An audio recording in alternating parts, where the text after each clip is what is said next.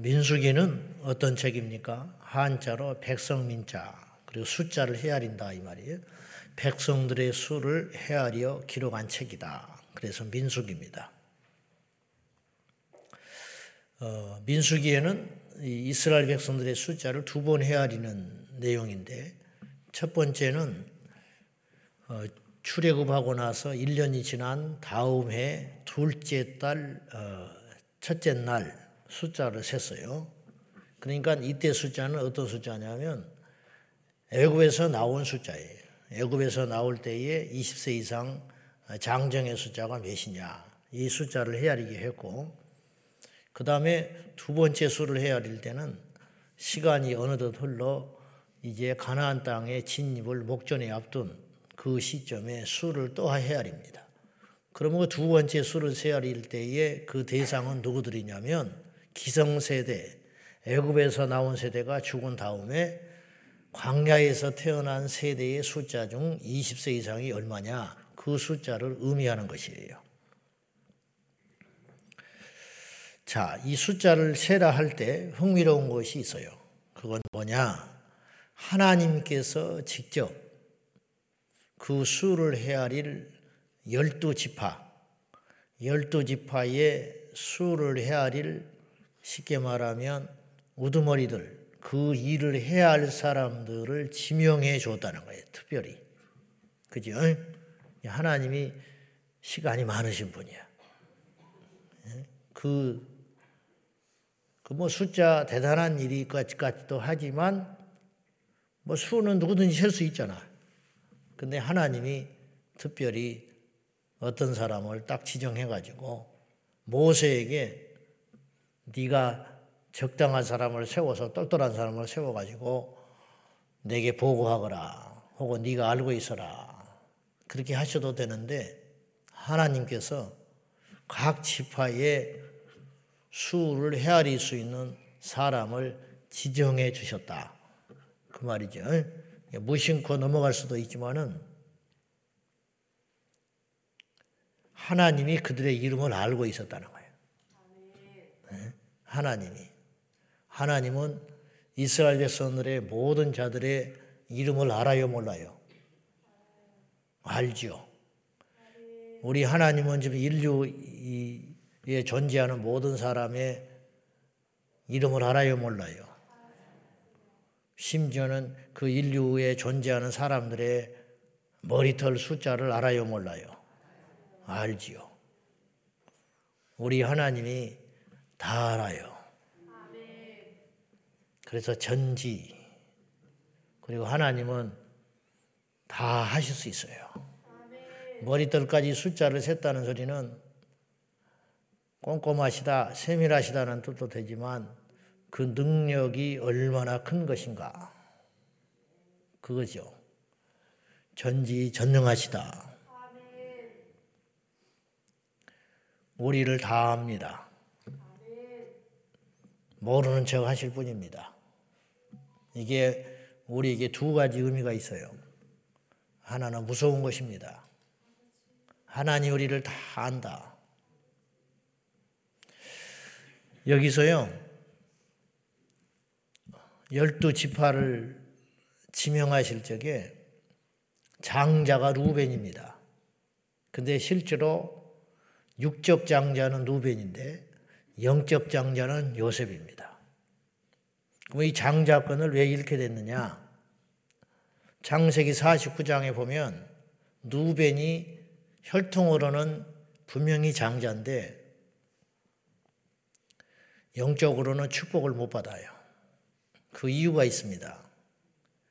계모의 침상을 더럽혔어요. 즉 자기 아버지 야곱의 첩이었던 비라를 범합니다. 네. 루벤이 그때는 아무 일이 없었어요.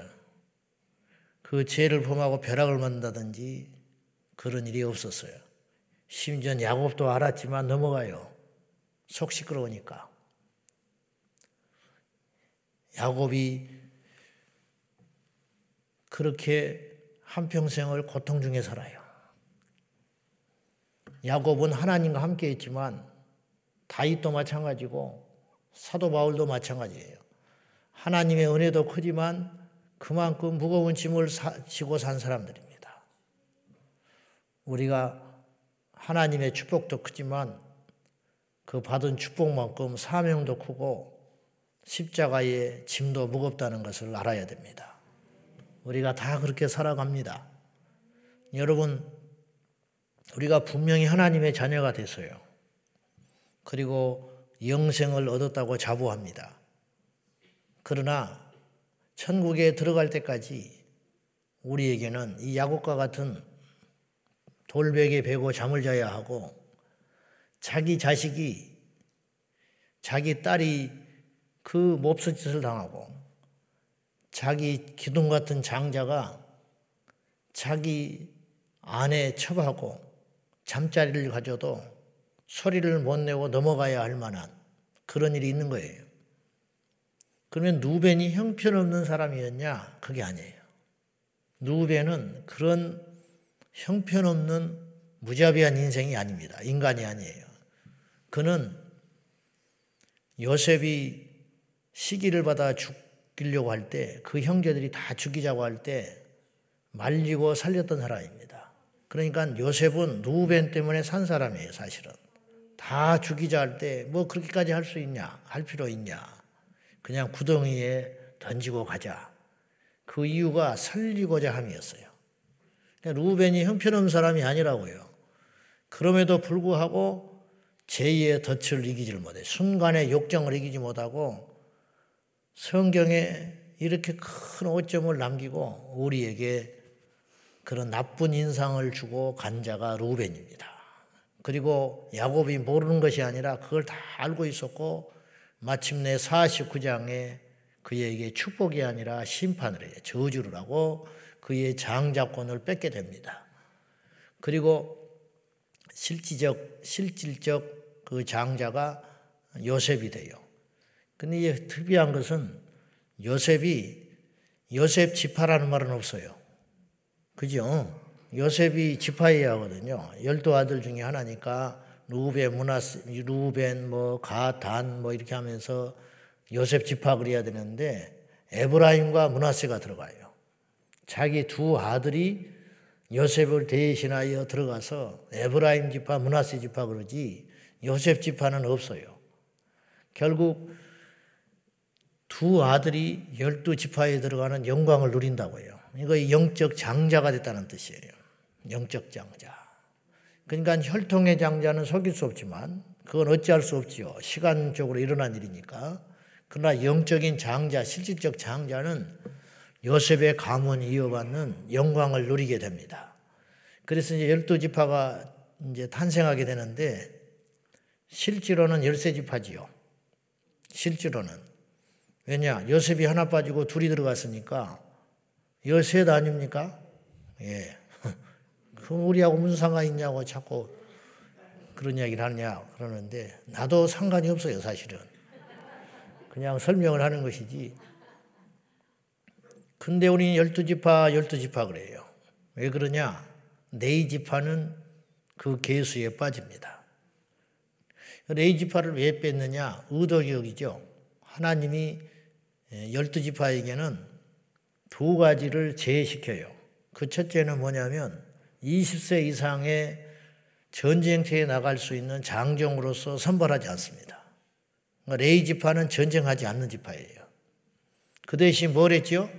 오늘 말씀에 나오죠. 1장에 성막을 지켜라. 성막을 섬기고 성막을 지켜라. 심지어는 자격 안 된 자가 성막에 오려거든 그들을 죽이라 그랬어요. 살인권도 줬어요. 그만큼 엄중한 사명을 준 거예요. 두 번째 레이 지파에게 하나님께서 다른 지파에 비교해서 안 주신 게 있어요. 그게 뭡니까? 가나안 땅에 땅을 주지 않습니다. 그러면 억울할 법 하잖아요? 가난해야 되잖아요? 무슨 말이냐? 땅 일구지 말고 하나님의 이름으로 살아라.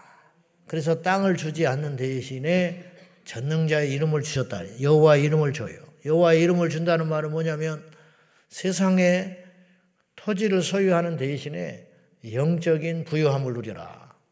뭘 먹고 사느냐? 그래서 나머지 열두 지파가 11조를 들여서 그걸로 성막을 운영하고 레이인들이 먹고 살 수 있도록 하나님께서 배려하신 거예요.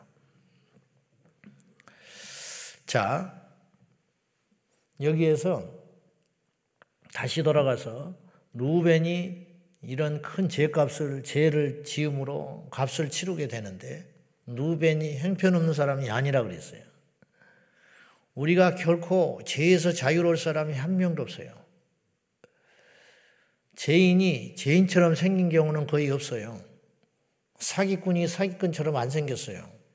그렇듯이 오늘 예비한 우리 모두에게도 죄는 예외가 아닙니다. 기도하는 사람은 기도하는 대로, 충만한 사람은 충만한 대로, 강한 사람은 강한 사람대로, 초신자는 초신자대로, 남자는 남자대로, 여자는 여자대로, 나이 든 사람은 든 사람대로, 젊은이는 젊은이대로 맞춤식으로 사탄이 우리를 무너뜨리기 위해서 영점 조종을 하고 타격한다는 사실을 꼭 기억해야 돼요. 그래서 분명히 루벤은 그것이 약한 거예요. 그런 부분이 있었지요. 그렇듯이 12명의 자녀들이 다 강한 것도 있고 약한 것도 있었던 거예요. 어떤 이는 혈기를 다스리지 못했고, 어떤 이는 여인에게 약했고, 어떤 이에게는 탐욕이 있었을 것이고, 어떤 이에게는 관계가 원활치 않았을 것이고, 등등의 각기 특징들이 있다고요. 우리도 마찬가지예요. 우리가 다 있습니다. 저에게도 있습니다. 그것을 기도하고 씨름함으로 연단을 하고 단련을 시켜가지고 그 약한 부분과 하나님께서 우리에게 평생 기도하라고 주신 그 약한 부분을 우리 주님 앞에 짊어지고 나와서 기도하며 그걸 메꾸고 나아갈 적에 우리가 그로 인하여 복을 받고 그로 인하여 천국 가게 되고 그로 인하여 우리가 더 낮아지고 겸손하게 되는 것이에요. 그래서 우리에게 타고난 약점이 있을지 모르나 결코 그 약점 때문에 죄에 허용되고 무너진다고 해서 하나님을 그걸로 정상 참작을 하지 않아요. 우리가 그 부분을 평생 붙들고 주님 앞에 씨름하며 승리하기를 주님의 이름으로 축원합니다. 요새는 무병장수가 아니라 우리 일병장수다. 일병장수. 어떤 분 사람이 건강을 자신하다가 퍽 가는 거예요. 이 사람은 병이 없었고 건강을 자신했기 때문에 병원에 들리질 않고 그것에 지나친 과신을 하다가 돌보지 않다가 어느 날 중한 병에 걸려서 죽는 거예요. 병이 한 가지 있는 사람은 그것 때문에 항상 그 짐을 짊어지고 삽니다. 그 병 때문에 먹는 것도, 그 병 때문에 움직이는 것도, 그 병 때문에 약을 챙기는 것도, 그 병 때문에 병원에를 자주 가게 되고 항상 그것을 육신의 짐을 짊어지고 살아요. 알고 봤더니 더 오래 살아요. 우리에게도 그런 영적 원리가 있다는 거예요. 마찬가지라는 거예요. 우리에게 다 부족한 점들이 하나씩 있어요. 그걸 이 아침에 깨닫고 그것으로 인하여 주님과 씨름하며 주여 나에게는 이것이 연약합니다. 주님 이것이 나에게는 나에게는 꼭 없다 할지라도 우리 가문과 우리 가정과 우리에게 일어나는 하나의 아킬레스건이 있을 수 있다. 그걸 주님 앞에 기도함으로 그로 인하여 주님을 만나고 그로 인하여 하나님 앞에 믿음으로 승리하는 대역전의 역사가 우리 주님 앞에 있기를 축원합니다. 우리 하나님은 그런 분입니다. 우리 하나님은 그걸 능히 하실 수 있는 분이고 케멜 몰간이라는 사람이 웨스트민스터 교회, 우리나라로 치면 영락교회쯤으로 봅시다. 영국을 대표하는 교회에 목회했던 분입니다. 근데 이분은 날 때부터 약골이었어요. 약골이라서 활동을 잘 못해요. 그래서 어릴 적부터 우울하게 지냅니다. 그리고 그에게는 친구가 없어요. 활발하고 놀아야 친구들이 생기고 막 그러는 법인데 겨우 자기 몸 하나 가누면서 그렇게 평생 약골로 살았어요. 그러면 그에게는 그 약점 때문에 하나님의 일을 버겁고 하나님 앞에 쓰기에 적합하지 않잖아요. 근데 케멜 몰가는 그 약점이 하나님 앞에 놀라운 강점이 돼요. 근데 그때는 몰랐어요. 어떻게 하나님이 이걸 썼느냐? 어릴 적부터 그는 그래서 성경을 붙들고 삽니다. 그에게는 친구가 성경이에요. 사람을 만날 수가 없고, 밖에 나가서 뛰어놀 수 없고, 그는 약골이었기 때문에 오직 할 수 있는 일이 요즘 여러분 핸드폰에 빠져 살았을 텐데 그 시대에는 다른 것이 없기 때문에 오직 성경이 그의 벗이고 그의 친구고 그의 시간을 보낼 수 있는 유일한 수단이었어요. 어릴 적부터 성경을 읽고 성경과 가까워요. 그리고 깊은 성경의 묵상과 통찰력을 통해 어느 날 하나님이 쓰는 귀한 종이 돼요. 그래서 그는 훗날에 강해 설교의 왕자라고 하는 칭호를 얻습니다. 그리고 그분이 은퇴하면서 그 유명한 그 후대의 로이드 존스 목사님을 그의 후대로 삼아 놓습니다. 그리고 웨스터민스터 교회가 굉장히 강력하고 좋은 생명력 있는 교회가 되는 거예요. 하나님이 하시는 일은 모른다는 거예요. 여러분, 지금 하나님이 이 민수기 1장에서 우리가 우연히 봤지만은, 무심코 넘어갔지만은, 열두 지파에 20세 이상 전쟁터에 나갈 수 있는 사람의 숫자를 헤아릴 수 있는 사람을 지명하여 딱딱딱 세웠지요. 그들을 다 알았다고 그랬지요. 그러면 이스라엘 백성들 중에 정쟁터에 나갈 20세 이상의 사람의 숫자를 알까요, 모를까요? 알아요, 몰라요? 우리도 알게 됐어요. 우리도 몇 명입니까? 46절에 보면 이렇게 나와요. 개수된 자의 총계는 60만 3,550명이었더라. 그래서 우리가 장정이 60만이다, 장정이 60만이라는 소리가 여기서 나온 거예요. 이스라엘 백성들이 장정만 60만이 애호에서 나왔다. 이 소리가 민수기 때문에 알게 된 거예요. 출애굽기에서도 몰랐어요. 하나님이 이 숫자를 헤아리는데도 상당한 시간과 에너지가 들어갔을 거 아니에요? 야, 모세야. 열두 지파의 각각의 20세 이상의 전쟁터에 나갈 장정의 숫자는 몇 명이고 몇 명이고 몇 명이다. 도합 몇 명이다. 10분이면 끝나요. 그런데 하나님이 이스라엘 백성들에게 숫자를 헤아리라고 그래요. 왜 그래요? 왜? 왜 그러실 것 같아요? 추석에도 없는 소리 같아. 몰라요. 모르는데 한 가지 분명한 것은 하나님이 오늘 또 이런 방식으로 우리에게 일을 하신다는 거예요.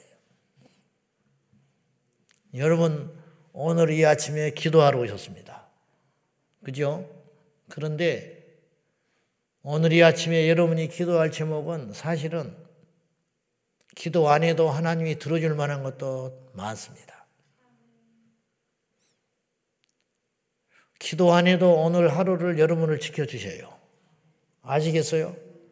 새벽 기도 아는 사람은 그날 망합니까? 새벽 기도 아는 사람은 그날 교통사고 납니까? 오히려 새벽 기도 나오다 교통사고 난 인간도 있어요. 그 사람 안 나오는 게 더 안전한 거예요. 근데 왜 우리는 기도해야 됩니까? 하나님이 해 주시는 일이 있고 우리가 해야 할 일이 있다는 거예요. 하나님이 열두 지파의 두령을 세우는 것을 하나님이 해 주셨지만 숫자를 헤아리는 것은 너희들의 몫이라는 거예요. 하나님이 아시지만 세게 했다니까요. 씨를 뿌리는 건 우리입니다. 그러나 그 씨가 열매 맺는 건 주님이 하시는 일이에요. 이걸 잊지 말고 이 원리를 잘 깨닫고 하나님 우리를 힘들게 하신다고 하나님 안 도와주신다고 하나님이 어디 있느냐고 그렇게 말하지 말고 우리가 하나님 앞에 믿음으로 해야 할 일이 있다.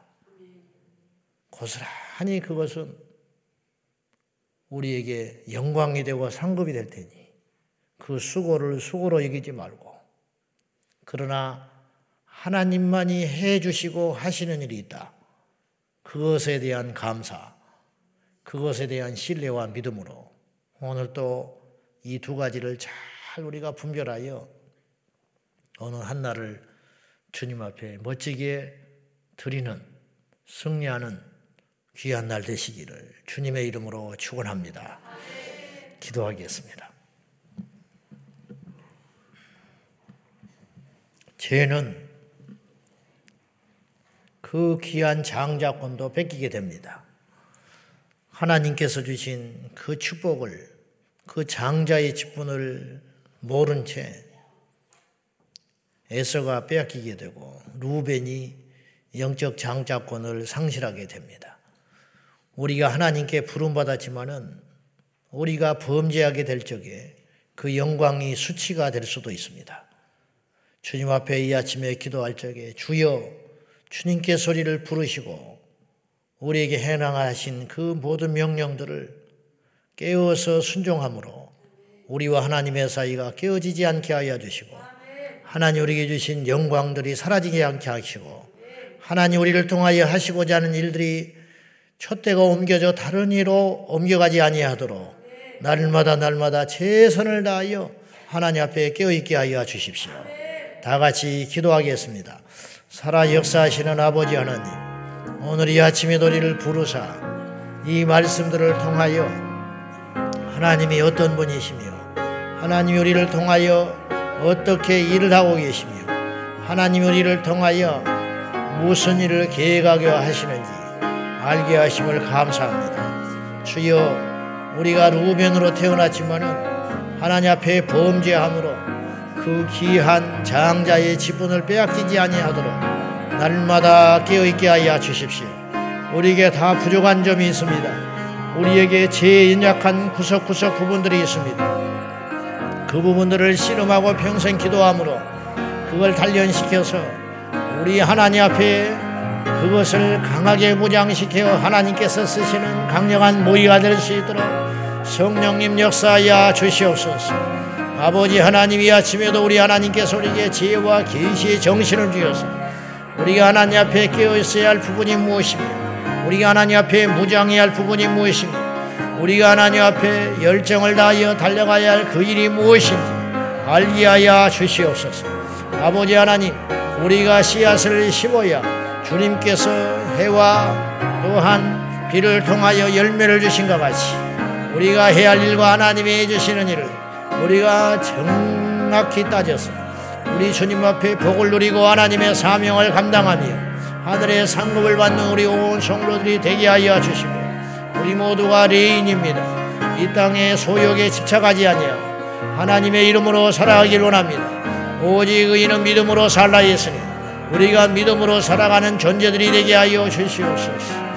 주여 이 아침에도 축복하여 주시고 이 아침에도 지혜와 계시의 영을 허락하사 하나님을 알게 하여 주시고 하나님이 하시는 일이 보여지게 하여 주시고 하나님 우리를 통하여 얻고자 하는 영광을 알게 하여 주시옵소서. 이 아침에 우리 모두에게 주님의 마음을 허락하여 주시고 이 아침에 우리에게 하늘의 지혜와 계시의 정신으로 충만히 부어주시고 성령의 임재와 기름 부으심으로 가득하게 하여 주시옵소서.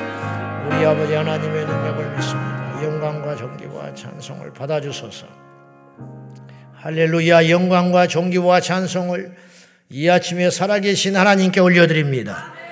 우리의 머리털까지 세심 받으시고 열두 지파의 숫자를 헤아릴 책임자까지의 이름까지도 아시는 하나님 아버지 오늘 우리를 모두 다 알고 계시니 우리가 무엇을 하든지 홀로 있든지 어느 곳에 가든지 우리의 마음의 중심이 흐트러지지 않게 하여 주셔서 최선을 다하여 하나님 앞에 부끄럽지 않는 나날이 되게 하여 주시옵시고 우리 아버지 하나님 앞에 불량한 마음들과 두 마음을 품지 아니하도록 하나님 붙잡아 주시옵소서.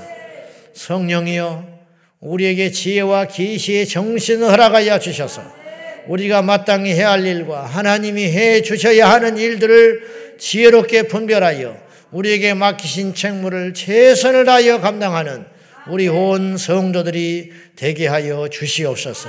예수님의 이름으로 축복하며 기도하옵나이다. 아멘. 주여, 주여, 주여, 살아계신 하나님 아버지, 우리를 날마다 붙잡아 주시고, 우리를 아시고 우리에게 우리의 세신 받으신 하나님 앞에 두렵고 떨림으로 최선을 다하여 살려가시고 도와주시옵소서.